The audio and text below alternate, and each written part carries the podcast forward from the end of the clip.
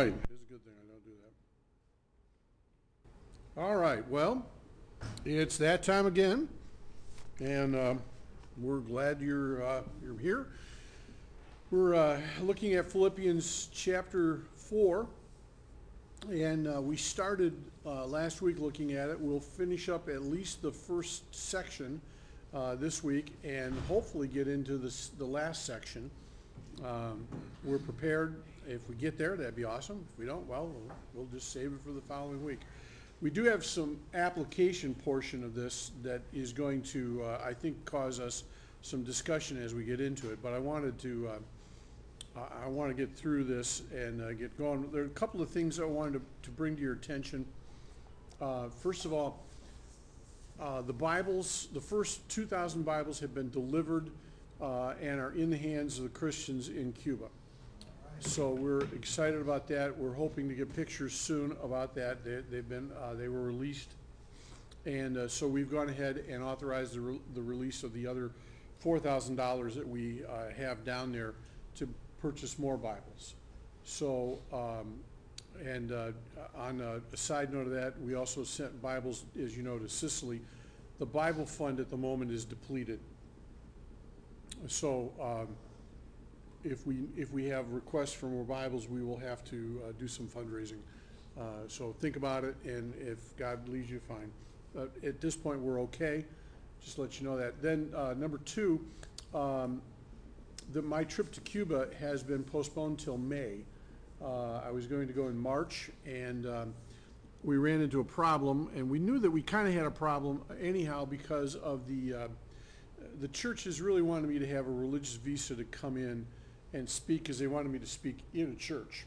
And um, I'd been telling them, let's, let me come in as a tourist, which is what we did last time, and just get a, a building, rent a room or a facility, and go from there. And that was, um, uh, that all changed in the last uh, couple of weeks. Uh, There are new regulations on tourists. When you, if you travel as a tourist, you have to sign a paper that says you will not even visit a church. So it got real fancy real fast. And uh, so uh, I talked with our contacts at East West Ministries, which is one of the ministries that I work with to get me into Cuba. And um, they have assured me that they can get me a religious visa. It'll take roughly three months, so we're, we're targeting um, the middle of May for me to travel, which means that the Sardinia trip has been postponed now till the fall, because I can't do both uh, in May. And um, so let you know that, for those of you that are interested, we're looking at the fall now uh, for that. Probably, I'm hoping September, but uh, we don't have a, a firm date on that yet. And that brings me to my last conversation I mentioned to you, and that's about uh, Giuseppe. As you know, Giuseppe was uh, supposed to leave yesterday for uh, Sicily, to go back to Sicily. Got to the airport, showed him his passport, they go, I'm sorry, you, you can't travel, you're within six months of i- this expiring which is typical. You, you can't travel on, it's a ten-year passport, when you get a passport, but you can't travel if it's within six months of the end of the, of the passport. Uh, so, uh, he is scrambling, trying to get a, a passport. He's going down today to the, downtown to, uh, uh, the passport office, and I told him, yeah, maybe tomorrow you'll get your passport if you rush it through and you pay a little extra but it's at least a twenty-four hour turnaround. They're not gonna do it while he's waiting, which is what he's hoping for. He's hoping to get on a flight today, so I doubt that that will happen. So anyhow, just pray for Giuseppe. He's um, slightly frustrated, to put it mildly, um, about it. I had, I don't know, I must have had three or four phone calls from him yesterday uh, over the situation. And I go, I told you, it takes, it takes a while. It ain't gonna happen fast. But anyhow, we'll see. We'll, he'll, he'll be down there arguing his case and seeing if he can get him to, uh, yeah, I guess the, the place opens up at eight thirty. He says, I think I'm gonna be there at eight thirty. I said, that's fine, but don't expect to get it this, today. I don't think it's gonna happen. So I don't know, we'll see. Anyhow, that all being said, we're, uh, we're back and, and I wanna go through all, let's read all of chapter four. Uh, we'll take, uh, uh, Denny's table, Dan's table, Mike, Mike, you are now the table host. Uh, Mike's table, uh, Tom's table and our table. Any, as I get ready to pray, is there any, any requests we need to, mar- let's pray for the Bible's uh, being distributed and God will move in people's hearts and lives with that in Cuba. Um, pray for the Bibles being delivered to, uh, to Florence. Uh, they'll be there shortly. And, uh, Giuseppe will be involved in, in distributing those. Uh, as long as he gets here, yeah. Um, remember the trip in May, my trip in May, pray for God's blessing on that.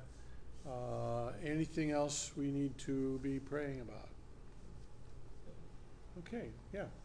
Um, my uh, business partner's son-in-law, sister, was one of the earliest victims of the flu in China. Oh, wow. They were, they were there with Ford Motor Company, Mm-hmm. and so, um, she could use some, uh, prayer. She, is she, uh, doing better or It she's still? almost killed her. Yeah, It, it got close to where the internal organs were gonna shut down on her, and, uh, she had a miraculous recovery. wow. And um, she's still, she's gonna have like a long time of um, being able to go through the therapy and stuff like that, cause it, it ruined her foot and her hand, Oh, wow. yeah. So, Hmm. pretty, pretty devastating, and she has a bunch of little kids, Oh, wow. so it was really tough on the family. They're back in the States, and I guess they, they were able to get a medical flight from China to um, Chicago, and then um, some kind of medical transportation from Chicago to U of M Hospital in Ann Arbor. Oh, wow. Okay, so this is your partner's Son-in-law, son-in-law's Yeah. sister. it's a, um, if you remember, it's Mayor, Mayor Barnett, that, that's the, her son-in-law, and then the, his sister. Okay, all right. Yeah, that's a uh, unique situation over there, isn't it? Uh, And it's going to affect us, uh, our economy, I think, big time here in the, in the States in the coming days. Um, Anyhow, all right, let's, anything else we need to pray for? All right, let's go to the Lord. Father, uh, thank you for the release of the Bibles. Uh, We praise your name for that. We realize that your timing and our timing are never seem to be on track, but your timing is always best. So we thank you for the release. We pray for uh, the churches that will be receiving these Bibles. May it uh, be a blessing to them and a help to them as they study your word and as they look to grow deeper in, in their knowledge of you and of the Bible. We pray for um, we pray for Rick's partner's son-in-law sister who is having such a difficult time and having survived uh, this flu in China is now uh, struggling to recover. So we just pray that you'd give the doctors wisdom.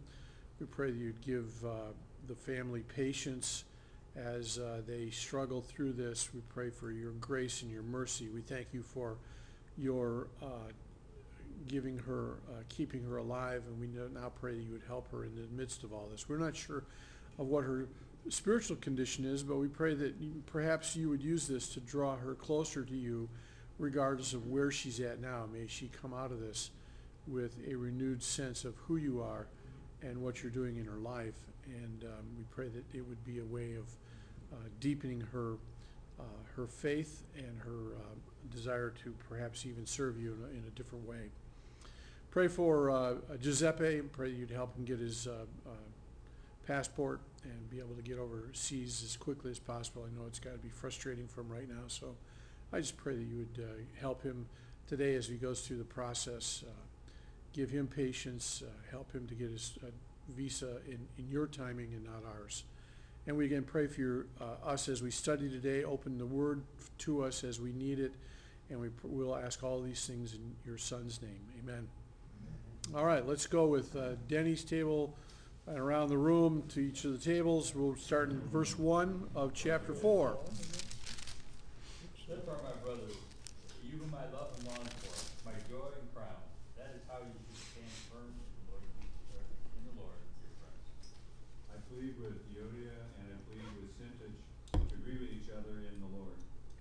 Yes, and I ask you, loyal yoke fellow, to help these women who have contended at my side in the cause of the gospel, along with Clement and the rest of my fellow workers whose names are in the book of life. Rejoice in the Lord always. Again, I say rejoice. Let your graciousness be known to everyone. The Lord is near. Don't worry about anything. Instead, pray about everything. Tell God what you need and thank Him for all that He has done. The peace of God, which transcends all understanding, with regards, will guard your hearts and the minds of Jesus Christ. Finally, brethren, whatever things are true, whatever things are noble, whatever things are just, whatever things are pure, whatever things are lovely, whatever things are of good report, if there any virtue, there, if there is anything praiseworthy, meditate on these things. Keep, uh, keep on doing the things you have learned and received and heard and seen in me, and the God of peace will be with you. I am so happy and I thank the Lord that you have again shown your care for me. You continue to care about me, but there was no way for you to show it. Not that I speak in regard to need, for I have learned in whatever state I am to be content. I know what it is to be in need, and I know what it is to have plenty. I have learned the secret of being content in any and every situation, whether well fed or hungry, whether living in, oh no. that's- In oh, plenty and whether in want. Living in plenty or in want. I can do everything through him who gives me strength. It is good of you to share in my troubles. Moreover, as you Philippians know, in the early days of your acquaintance with the gospel, when I set out from Macedonia, not one church shared with me in the matter of giving and receiving, except you only. For even as, even when I was in Thessalonica, you sent me aid again and again when I was in need. Not that I seek the gift, but I seek the fruit that abounds to your account. But I have received everything in full, that I may have in abundance. I am fully supplied, having received from you, Euphrates, what you provided, a fragrant offering, an acceptable sacrifice, pleasing to God. And this same God who takes care of me will supply all your needs from His gracious, riches, glorious riches, which have been given to us in Christ Jesus. Your God and Father, glory forever and ever. Amen. Greet every saint in Christ Jesus. The brethren who are with me greet you. All the saints greet you, especially those of the emperor's household. The grace of the Lord Jesus Christ be with you all. Amen. Amen. All right. So we looked at the first few verses of chapter four last week, and we were getting, uh, we were in uh, in verses six and seven. We talked about the fact that God calls us to have the right kind of praying, and we talked about prayer and the fact that uh, uh, Paul uh, Paul says in verses six and seven that we should pray, which is the adoration portion of a prayer. We should have supplication or petitions. It's the second part of the prayer. And we talked about the fact that God uh, is expecting us to do this with earnestness, with, with intensity, uh, similar to what uh, Christ experienced in the garden when he was praying. Uh, that kind of intensity is what he's referring to here. And then lastly, uh, in verse 7, to do it with thanksgiving. In, in other words, to appreciate what God has, has done for us. And so often, uh, you know, we come to the Lord, and in fact, I did it today. If you think about the prayer that we, that I had, it was just a, simply a, a list of requests with a few praises thrown in. We didn't really talk about adoration of who God is. We, we didn't really thank him a whole lot. We did a little bit, but think about the fact that God calls us to thank him, to be thankful in all things. And I, I'm not sure that we did a really good job. Maybe we need to do that, a little better job of that uh, at the end of the hour when we pray again. Uh, and if, and if uh, I remember, maybe I'll, I'll, uh, I'll do that. I don't know, we'll see how good my mind is by that time. but that's what God calls us to do. And he talks about having the right kind of prayer. And then he gives us in, in verse 8, and which is where we're going to start really today, is this, this uh, he, he wants us to have right kind of thinking. And he says, uh, in verse 8, he says, um, uh, Finally, brother, whatever things is true, whatever is noble, whatever is right, whatever is pure, whatever is lovely, whatever is admirable, if anything is excellent or praiseworthy, think on about such things. You know, the interesting thing is, peace that God wants to give us happens as a result of of our mind being thinking on the right things and our hearts being rightly tuned to God. And so often uh, we lack one or the other. And the result of that is there is no peace. Time you say, if, if we have bad thoughts, just think of bad things, being angry all the time, that's how we're going to act. You're right. Yeah. You're absolutely correct. You're absolutely correct. Now, uh, uh, there was a, a a, a, pastor, his name is, uh, Walter, uh, Cavert. Uh, he is, uh, he, he supposedly did, had read a survey, and he talked about the fact that eight percent of the things that people worry about were legitimate matters of concern. The other ninety-two percent were either imaginary or never happened or involved matters over which the people had no control anyway. Think about that. And, and so when we talk about whatever is true, we need to, to make sure we are understanding it. We need to understand that the Holy Spirit controls our mind through truth. Uh, J- Jesus says in, in John 17, 17, sanctify them by your truth. Your word is truth. Um, in, in 1 John 5, 6, it says, This is the one who came by water and blood, Jesus Christ. He did not come by water only, but by water and blood. And it is the Spirit who testifies, because the Spirit is truth. Now, the problem is so often that the devil tries to control us with lies. But God says, no, no, no, you need to be controlled by the truth. So I decided that for this particular, uh, for this particular, uh, section, verse eight specifically, I would leave a list of all of the various, uh, parts of, uh, that were mentioned in scripture, and then, uh, just give you an opportunity to see my list in a little handout that I created. So you'll see here that, uh, the first thing is talking about truth, and then we talk about things that are noble, uh, noble simply means worthy of respect or honor, uh, dignified or elevated. Uh, how often do we not dwell on that? We dwell on everything else than what is noble. And then it talks about what is right. And that's really just or just, justice. Think about the idea of being justified and about doing what is right. And uh, if we are doing that, we will find that God, I think, will honor us in our, uh, in our lives and in the virtues that we have. In fact, it's not unusual for, uh, for, for philosophers to have a list of ethical morals.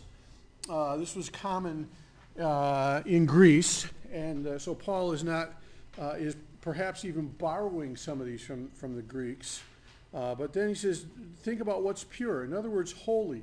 What's moral, moral purity. Anytime I came up with a, a thought of a verse, I, I threw it in there as well with this, so you have this in the list. And then lovely, what, that which calls forth love, or is attractive, or pleasing, or lovable. And then it, the last, the next one is admirable, that which is praiseworthy or attractive or worth talking about. Is there somebody that you find or something you find that's admirable? Do you think on those things?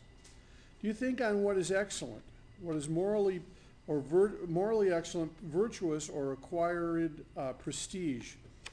And then praiseworthy, worthy of praising God. Anything in, that receives God's approval is praiseworthy. So I think the problem is that so often most of us are really good at thinking about other things, myself included. You know, I, I rarely do I do I sit down and think now, do I really need to be dwelling on this, or should I be dwelling on something a whole lot better? And I think that one of the reasons that we get ourselves in trouble, either um, physically or even uh, mentally, uh, spiritually, is that we are we are not dwelling on the important things. Um, when we talk about whatever possesses virtue or praise, Psalm 19, verses 7 through 9 says, The law of the Lord is perfect, reviving the soul. The statutes of the Lord are trustworthy, making wise the simple. The precepts of the Lord are right, giving joy to the heart, and the commands of the Lord are radiant, giving light to the eyes. The fear of the Lord is pure, enduring forever, and the ordinances of the Lord are sure and altogether righteous. So if we are if we are building this into our lives, if we are building in all of these virtues that God says these are the things we should be dwelling on, I think that what happens is that it creates kind of a, a built-in radar. You know, we, we start to recognize when there's something that's not true or not worthy of praise or is unworthy or is not pure or unlovely or is wrong, is less than excellent, I think it, it, it, it, it starts to, we have a detector that goes off in our hearts and lives. Uh, Psalm 119, 165 says that great peace have they which love your law. And, and the problem is that we don't take the time to get to know what God's law is. Tom? I was reminded of this a a little bit in uh, the message on Sunday, and I was over at Clinton Township. Uh-huh. And Steve Andrews gave the message. And, and there was this whole blended family thing, but Yeah.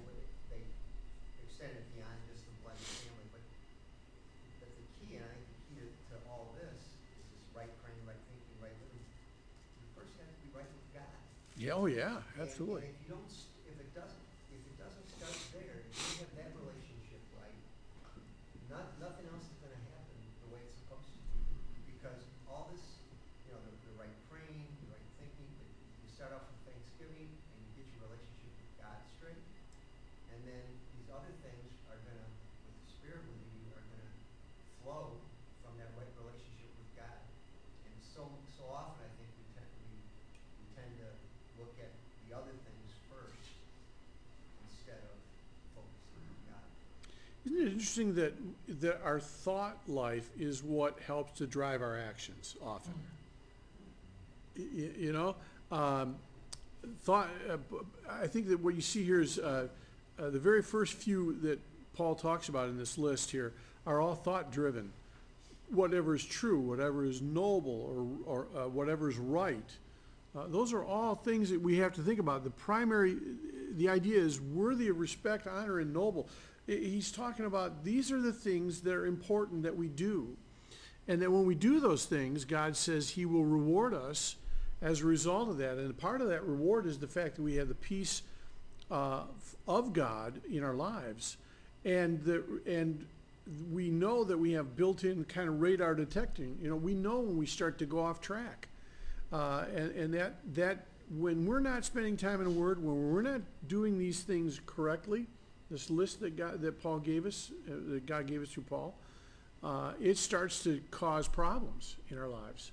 In fact, if you look at the next verse, look at this next verse. Whatever you have learned and or received, heard uh, and or heard from me, or seen in me, put it into practice. Think about that. You can't separate outward action from inward attitude. You can learn something, and that's good, but it's really important that not only do you learn it, but that you receive it inwardly. It's one thing to learn it, it's another thing to put it into your heart. And let that work in you and, and, and develop in your heart the right thing to have. So we need to learn and receive. We need to hear. It's one thing to hear it, you know, it's like the old adage, those that can't do teach. You know, you've heard that, you know, and, and there is a, unfortunately, it's a, a bit true. And the problem is when you hear something from the pulpit, do you also see it in practice in that person's life? If you see a teacher that's teaching you one way and living a whole, totally another way, you, you tend to not think very highly of their teaching or don't think very highly of them. You start to question what they have to say. Why? Because we're not, we don't see the results. It's one thing to think it's a whole other thing to do it. Satan believes in Jesus, and it's not in Satan's heart, though. You- Exactly, yeah. In fact, uh, James talks about the fact that, you- so you believe in God? And, you know, Val's uh, message-like translation says, big fat hairy deal. So what? So you believe, so what? The demons believe and tremble. It doesn't mean that the demons are believers. Doesn't mean that demons will, will spend eternity with God. You know, believing is, is one thing, but receiving is totally different. It's the same thing about hearing and seeing put into practice. And then it says, uh, uh, one of the, one translation has a really interesting, uh, out of Colossians three fifteen, it says, let the peace of Christ that can, that can keep on acting as umpire in your hearts, let that peace be your umpire. Think about that, know, that's a good, that's a great translation, I think. Let it be, let it call the shots, let it say, hey, whoa, wait a second, that was not a strike. That was, you know, it was a ball, you didn't, you didn't do the job. Or, you know what, you hit that ball, but it was a foul ball. You, you let the umpire, let, let the peace of God be our umpire. Let it keep acting as umpire in our hearts. So, whenever we disobey, we lose that peace. Have you ever noticed that? Apparently you haven't. Okay, that's fine. I find that it's true for me. When I start to disobey, I start to lose peace. I start to worry about things. You know, uh, it's kind of strange. It, if we look at from a th- these last couple of verses here uh, in, through verse nine, it, the Lord is near, the Lord is sovereign and merciful. The world belongs to the Lord, and those who live in the world can only be fully obedient to God by following His revelation of Himself in the Gospels. And probably the problem is that a lot of us don't believe the Lord is near, don't believe the Lord is sovereign, don't believe He's merciful, don't believe that the world belongs to the Lord. Don't believe that those who live in the world can only be fully obedient to, to God by following his revelation of himself in the scripture. All right. Have we beat ourselves up enough about that? Let's talk about the fact that Paul calls the Philippians to rejoice in the Lord at all times and to let their gentleness be evident to all in these first uh, uh, eight or nine verses. I think that I look at that through the eyes of the first century and persecution, and I look at it in a modern context, and I wonder sometimes. It says, even when persecution is not present in the modern context, this one writer says this these admonitions provide a guide to the attitude and the conduct that the gospel requires of believers. We should rejoice both in good and bad times and should have the reputation for gentleness rather than vengeful retaliation. You know how often, you know, you, something happens and you want to just get back at the person? You get angry, right? You know? God, we just. Oh, yeah, I, I want to, I, I want to be John and James. I want to be the sons of thunder. I want to call down lightning strikes on people, you know. It's- the other day I was over at the mall and uh, my wife and I were, were going to pick something up. I don't remember what we were going there for. And um, so we had parked and uh, we took the, uh, we took our edge, which is a white edge, and there are lots and lots of white edges, right? So I had parked uh, uh, very appropriately. I'd, I'd worked. In fact, I'd backed up and parked. You know, pulled it in a couple of times, so I was nice and straight in the spot. So I, we're walking back from the store, and I see uh, the, the line that we're in. I see a car, and I see on the back of the of the windshield wiper uh, a little piece of paper. It's flapping in the breeze, and I go, "What in the world is that?" And I get up there, and I think it's my car, and I read it, and somebody has written a really, really nasty note about you know the fact you need to learn how to park, and I'm going. Oh man, my first reaction was, "Where is this guy? I want to stab his tires," you know from the sidewalls, not from the, you know, I don't want to be able to repair it. I want to have to pay for this. And I'm looking at the car and I'm going, good night, I did a horrible job. Then I realized it wasn't my car. In my car was three three doors down. There was there were three three white edges in, in that line. Mine was the furthest one down, and it was pristinely parked. and I'm going, I can't figure out what was going on. So, there, there comes a time when we get, we, we want to not be gentle about things. We start to, to be vengeful and, and want to retaliate. And God says, no, no, no, be ven, don't be that way. Be gentle. Um, I don't know where it is in my notes, but, um, in Uh, this, the- All the different versions have a different, kind of a different meaning, like NIV says, let your gentleness be evident to all. yep, ESV says, let your reasonableness be evident, you know. King James version says, your, let your moderation be known. You can almost read that, read different versions and have a different, a different perspective. So let's think about that. If we're gentleness and moderation, moderation means that we don't overreact. So that's kind of a gentle answer, turns away wrath, right? I, I think of it in like moderation of, Not overindulging. yeah, i- i- in all your ac- activities and, and. and Okay. Whether, whether it's, uh, drinking or eating or, But or it whatever could be, you're doing. but it yeah. could be thinking, and that would be gentle. Yeah, and, and I think the, the thing that, the, the one potential pitfall we have when we start looking at King James is we have to understand what it meant back when it was written, not what we think it means today. It'd be like reading the first cha- uh, uh, uh, First Corinthians thirteen, and we talk about all the things that charity is. Well, we think of charity as giving money to something or giving time to something. That's not what that word charity means. It means love. And so most modern translations use the word love. They don't use the word charity. So I would guess that I would want to look at, what was the ESV's concept? ESV with Reasonable. reasonableness, Reasonableness. NASB says gentle spirit. Mm-hmm. Uh, NLT says see the What's the message guy? That's in verse nine, right? Yeah, CSB says gracious. There's a proverb that talks about mercy and truth will purge all iniquity, which basically means iniquity is taking the word and twisting. Yeah. So mercy is love, truth is the word, the real word, and then by combining those two, you get a pure and blameless goodness. Mhm. It's a good, it's a good comment, good comment.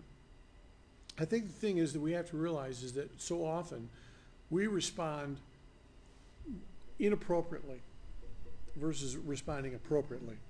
And if, if I could find it in my notes, which I'm not gonna find uh, very quickly, uh, we'll get there as I keep paging through.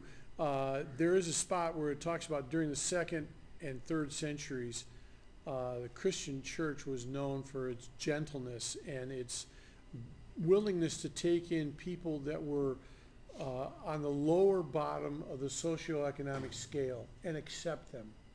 They were gentle in allowing these people in, is, is the way that the one writer says that.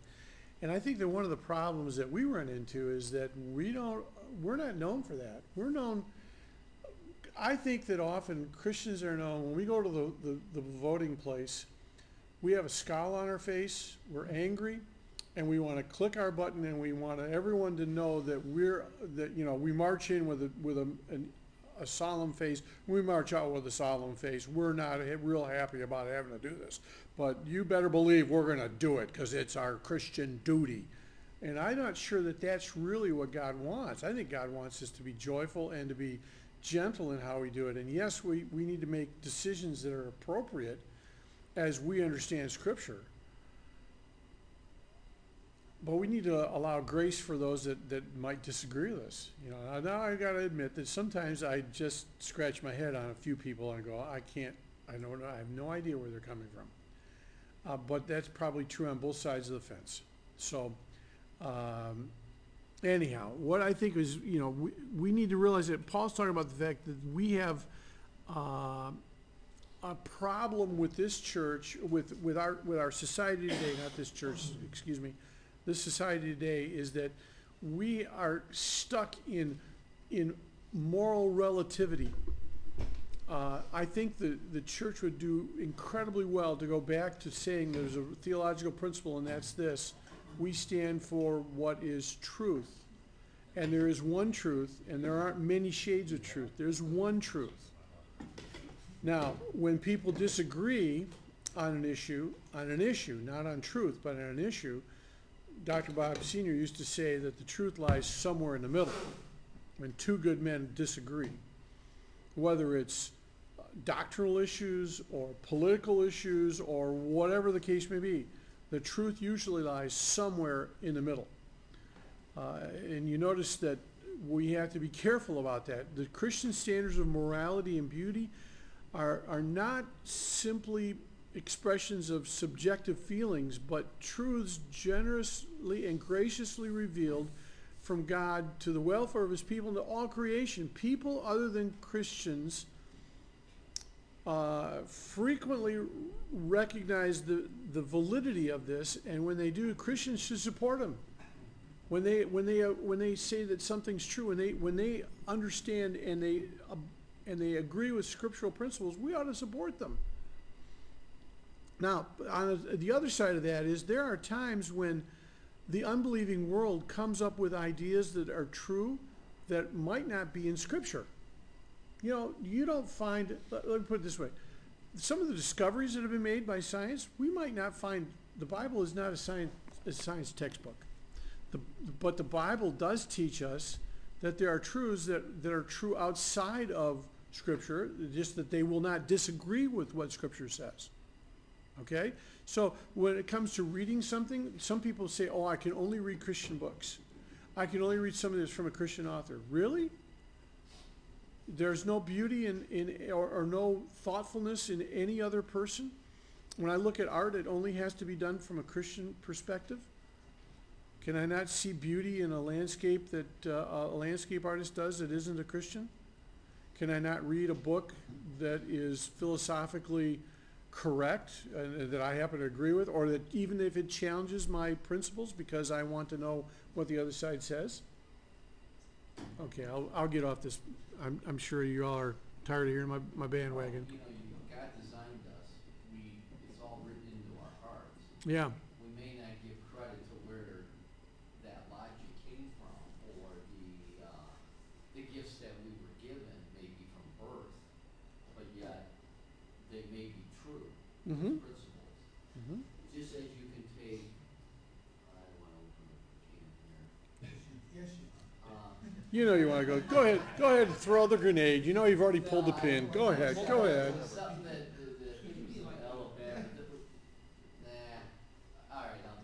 Um, Everyone duck and cover.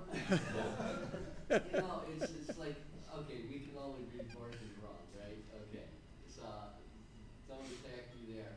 But if you're gonna charge the person that's doing the abortion, charge the man. You know, Jesus said, where is your adulterer? Where is, you know, when the woman came? I mean, you have to be consistent. You can't just nail it down one way without having the other way. Um, and, and that's the frustrating thing about consistency. Oh, but this is right. Okay. It's, yeah. Well, the remedy's all wrong and how you're fixing it. I mean, it, it doesn't make any sense, and you're gonna charge that person? Where's the Christianity with that? I, I grew up in a, Where's ch- the man and drag that man in there and start stoning him to death? I, I mean, and, and I'm not saying I'm perfect, cause I sure, you know, I'm a prodigal son, basically, when I look in my past.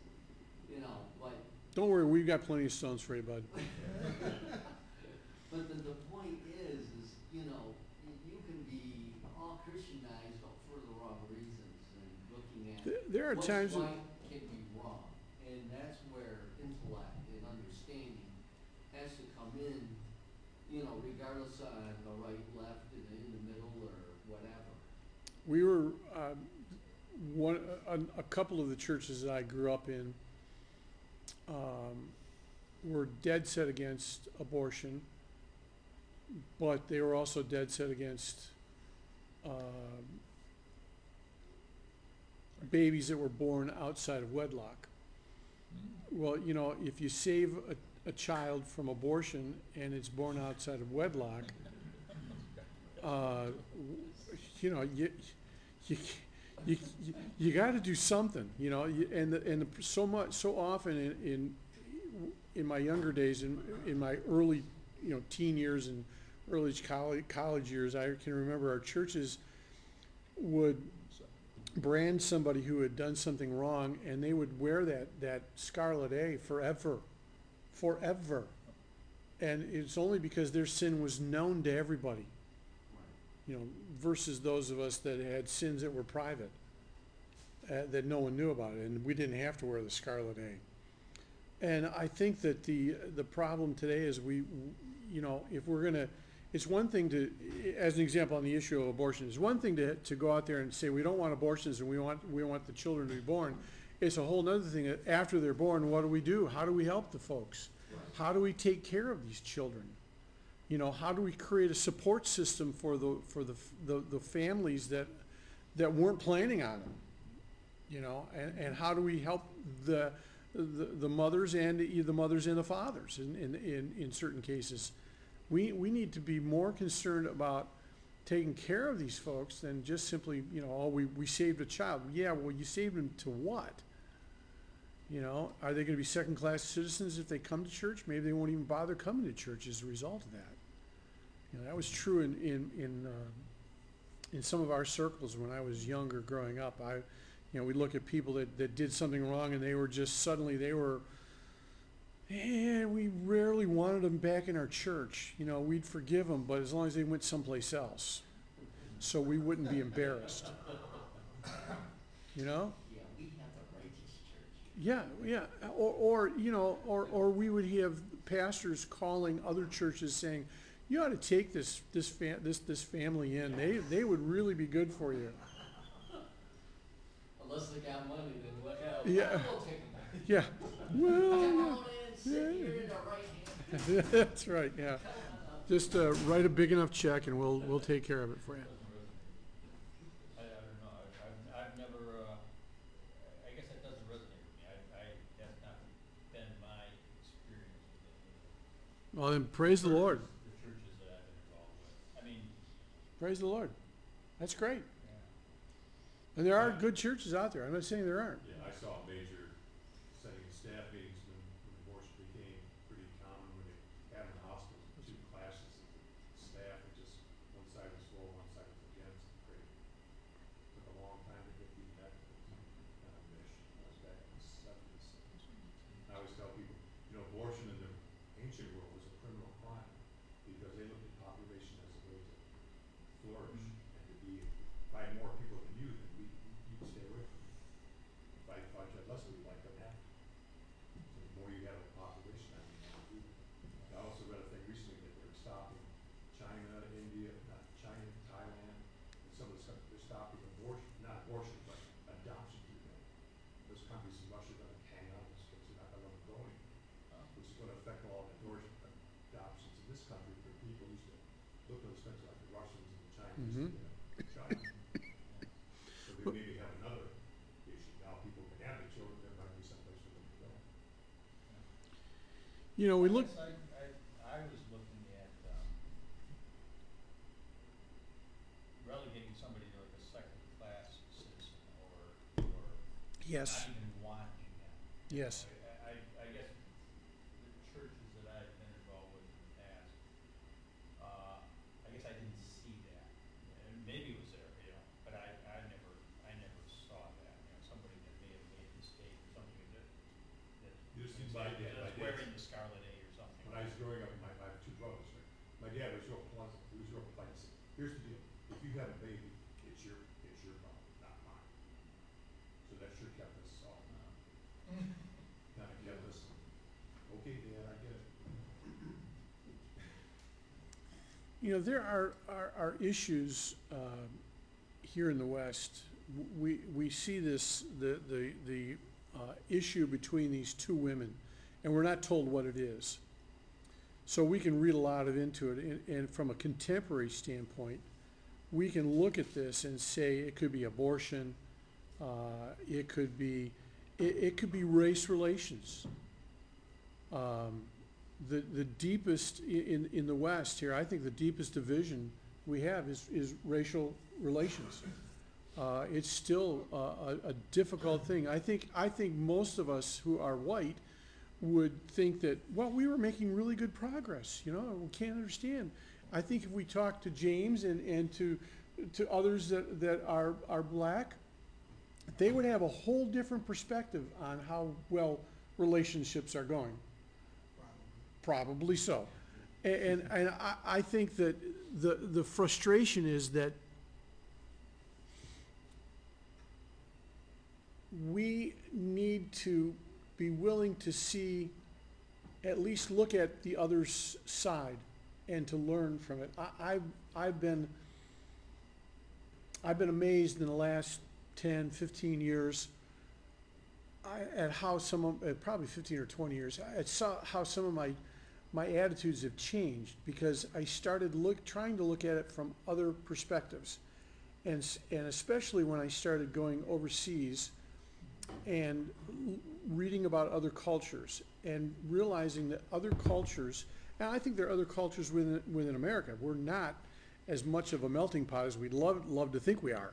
Uh, there are lots of little pockets, you know. I mean, you know, my, my mother's family were Polish and boy, they stayed together in a Polish neighborhood for a long time, you know, and, and, and the, the old timers all spoke Polish, you know, the younger generation stopped eventually. And, uh, you know, by the time I came along, I was the next generation after that, uh, two generations away. I don't know any, I know very few Polish words and, you know, uh, But I think that the issue is that if we start to stay within our conclaves and are not willing to, to reach out to people that are different, God, um, there's a book that, well, Jesus is fully man and fully God. So he is hundred percent man, hundred percent God. He is actually a two hundred percent person. Now, when it comes to us going into cultures that are different than us, even within our own society, we have to realize that we need to understand that their perspective and ours is different. I'm a, I'm a, I'm a, a time-driven guy. When I go overseas, I have to remember that my watch doesn't work. You know, because when I'm in India, India doesn't do that. When I'm in Sicily, not so much either. When I'm in, in, in Cuba, not so much either. You know, the, the, their, their timing is just, they just don't have the same sense of time that I do. And, you know, it could be a, a lot of reasons, regardless, that's the culture. So it isn't necessarily wrong, it's just that it, you know, we would tell, when we were in India, remember, I don't know, if you, you- I know you, Tom uh, was in India for a while and, and a, a number of trips, and I was too. And I can remember being told, well, you know, you need to be down, uh, ready to go, we're gonna go visit some churches in the, in the villages, and you need to be down here at, say, two o'clock. Well, I'm down there before two o'clock, I'm waiting around. I'm waiting around, I'm waiting around. It's a half hour, and we're still waiting. We're still trying to decide we're, we're gonna, do we have enough gas to even get there? I mean, you know, I, I'm, I'm ready to go nuts. And then I go, "Wait- a second, you know, this is their time, and they're doing it the way that, that they're accustomed to. It isn't gonna help me any, it's only gonna give me ulcers if I start thinking about this. I have to real, and that's true in a lot of, there are cultures when you're a- an out, it often in Latin America, when you start, I, in fact, I talked to folks in uh, some of the uh, Westerners, and we remember we when Rick and I were in Cuba, I was talking to Tommy and, and uh, some of the other guys that were there that were from East West Ministries, and we were talking about um, Latin American, uh, like weddings. You know, so you say the wedding is at one o'clock in the afternoon. One o'clock in the afternoon is when they get there to start decorating. seriously, seriously, honest. That, that's what time they get there. It, it will be an all-day affair. And, and it will start at one o'clock with the decorations. So if you get there at one o'clock, ju- just plan on helping decorate. You know, 'cause there ain't anything else going on. Yeah, I, Tom. I've been on islands, um, I used to work in the South Pacific, and they, they would say, we're getting together, let's say at noon.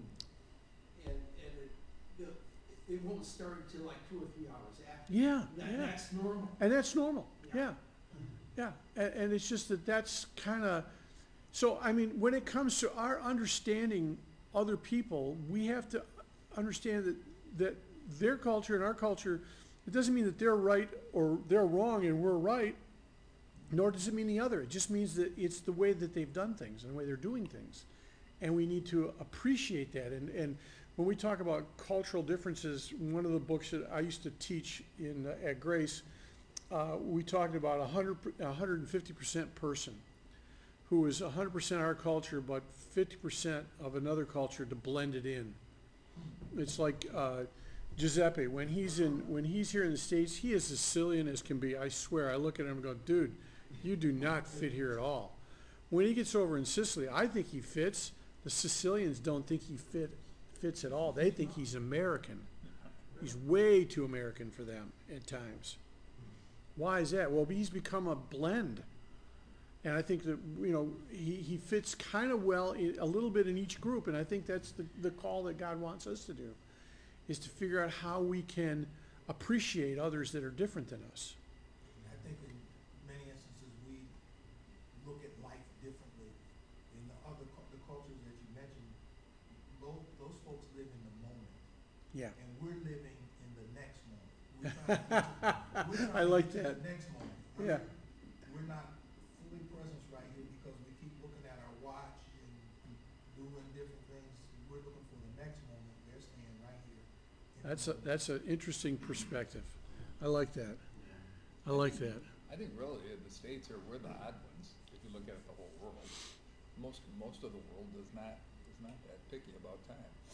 Yeah, I, well, there, there's a whole, Europe would be. there's a whole, somewhere I have, I, I have a handout that I created, that I actually stole from somebody or, or else, and it shows the different perspectives on a variety of things in our culture, and Germans are even worse than we are when it comes to Oh, time. They are just, you know, and, and one of the things we found is that people that are, that are from cold cultures are much more time-driven than those that are from s- warm climate cultures. And uh, the other thing that would be true is those that are more industrialized are much more time-sensitive than those that are, l- that are more agricultural-driven Granted, it- uh, in their society. The difference would be here in the north and in the south. is a much more laid-back feel in the south uh, as far as time is considered. And a lot of that is, is that it's, again, agriculturally driven. Uh, The farmers here in, in, in Michigan are much more, less time, less time-driven than, you know, until it comes time for harvest, then they gotta get it, get it in, get it in. So I think that the issue we have here is that we need to, we need to do a lot better job of being the moral compass for our society and less the lightning rod for our society. And too often, we're the lightning rods. Uh, It's the ugly American. Sure, Right, there you go. yeah. That's what I was gonna. Yeah. Trying to put our views, our, our culture other. Well, you know, the West did this when it came to missions. For years, we did this. We would, from the seventeenth, eighteen hundreds, even into the nineteen hundreds, it was the common thing for you to go and you would try to reach the, the native people, the people that lived wherever they were, and make them Western. And so that when they came, became Christians, they would sing things like, you know, the old rugged cross and uh, just as I am, and uh, uh, even though it didn't fit with their culture or anything that they were used to. In fact, I used to, I told you this story. I don't. You probably get tired of hearing this. A buddy of mine who has a, a, a been a missionary for years uh, used to take uh, trips to uh, Hong Kong um, and take groups with him to Hong Kong, and, and he would comment to me that there was one church in Hong Kong he loved to go to because he knew that when he went there, they would sing the Old Rugged Cross. Now, this is a bunch of Chinese people that are singing the Old Rugged Cross, which doesn't fit their their mode of music, their style of music. It doesn't fit anything about them, but they had been westernized to sing the Old Rugged Cross, and that's what he loved to go there to hear the Old Rugged Cross. Yeah. So what about the culture of biblical times? Were they time sensitive or just sunrise and sunset and that's pretty much it? I think they're probably not as time sensitive as we are, yeah. I think that most, again, most agricultural and warm climate cultures uh, are much less time sensitive than we are. And, and remember, there's two different kinds of time going on here too. We've got chronos, which is the, is like by the watch, okay? We set our watch by it. And, and in fact, chronographers, you know, and, and you have those watches that are, so then you have what they call uh, kairos time, which is more of a seasonal time. It's when, and when you see, when in Galatians, it says, when the right time came, God sent his son born of a virgin. Remember that passage? Okay, that's kairos. It's at the right time. It isn't so much that it's the time the, the, to, the clock ticked and it struck 12 and it was time to happen. No, it's when everything was in the right, every, all the setting was correct. Now is the time to do it. It had nothing to do with the actual time on the clock. It had to do with the sense of this is the season for this. And God's, I think, is much more interested in the season than he is in the chronos.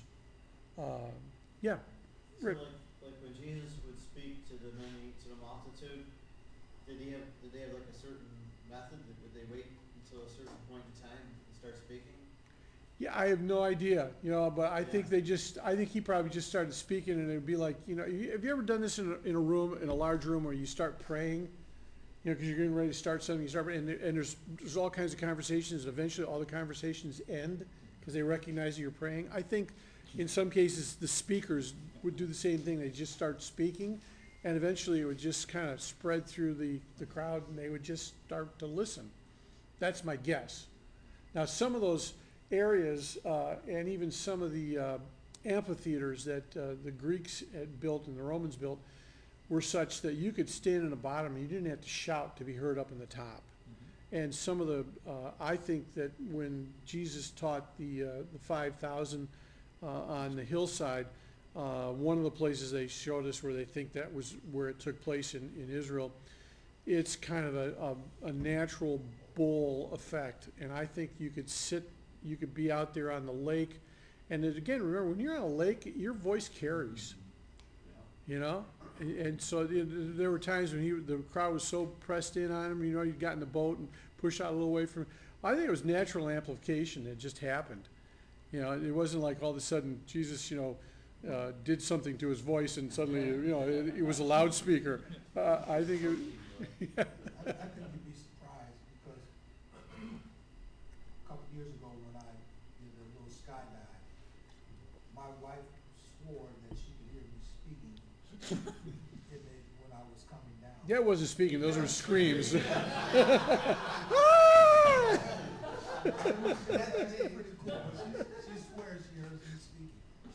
Well-. For what it's worth, my wife used to say that, that she could, she could hear me in a voice, in a, in a choir of two hundred voices, she could hear, she could pick out my voice, so I don't know if that was good or bad. In, relation to time, they didn't have sundial watches back. It was kinda hard, you know, those, those grandfather sundials were really big, big to carry around, yeah. All right, well, we've kinda, we've kinda beat up, uh, this section, I'm just gonna, I don't know if I've got a closing comment or not to make. I just wanna say, our, our thinking and our actions are closely bonded together. Remember that, uh, indulging evil thoughts and tolerating sloppy thinking can have some pretty terrible consequences. And instead of loving my enemy, I indulge in the temptation to resent him, and that resentment turns to anger, and anger to hatred.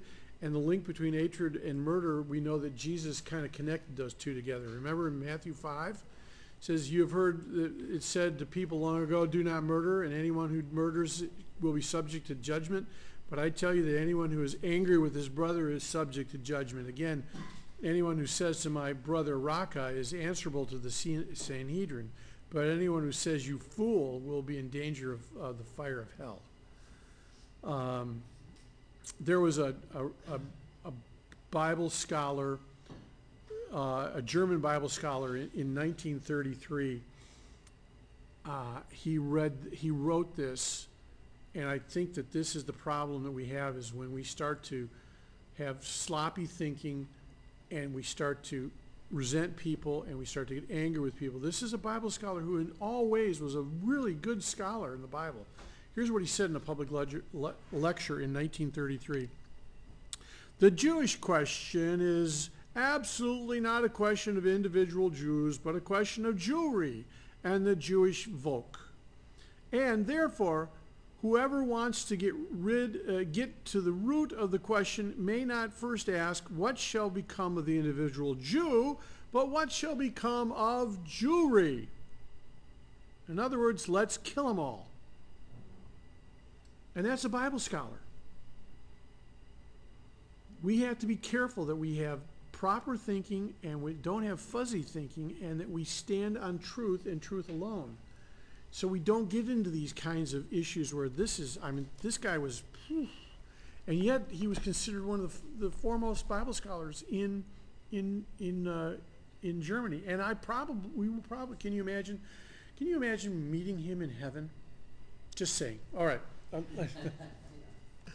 Let's have a word of prayer and let you guys go. Father, thanks again for the opportunity to study your word. Help us, Father, to realize that right thinking will promote right actions, and that wrong thinking always promotes wrong actions eventually. So we pray that you would help us to think rightly and to think properly and to uh, dwell on these uh, various um, ethical concepts that we've found in, in, um, in uh, Philippians 4 8 help us to dwell on things that are true and things that are pure and things that are right and things that are just and that uh, things that are, are um, excellent and that we would give praise where praise is due and most of all that we would remember that we thank you for who you are we thank you for the fact that you have given us another opportunity to study your word we thank you for the opportunity we have to just gather together in freedom without uh, fear of reprisal. We thank you again for giving us this opportunity. We pray you help us not to make light of it, that we will use it to benefit uh, and advance your kingdom in this place and around the world. For we ask this in your Son's name. Amen.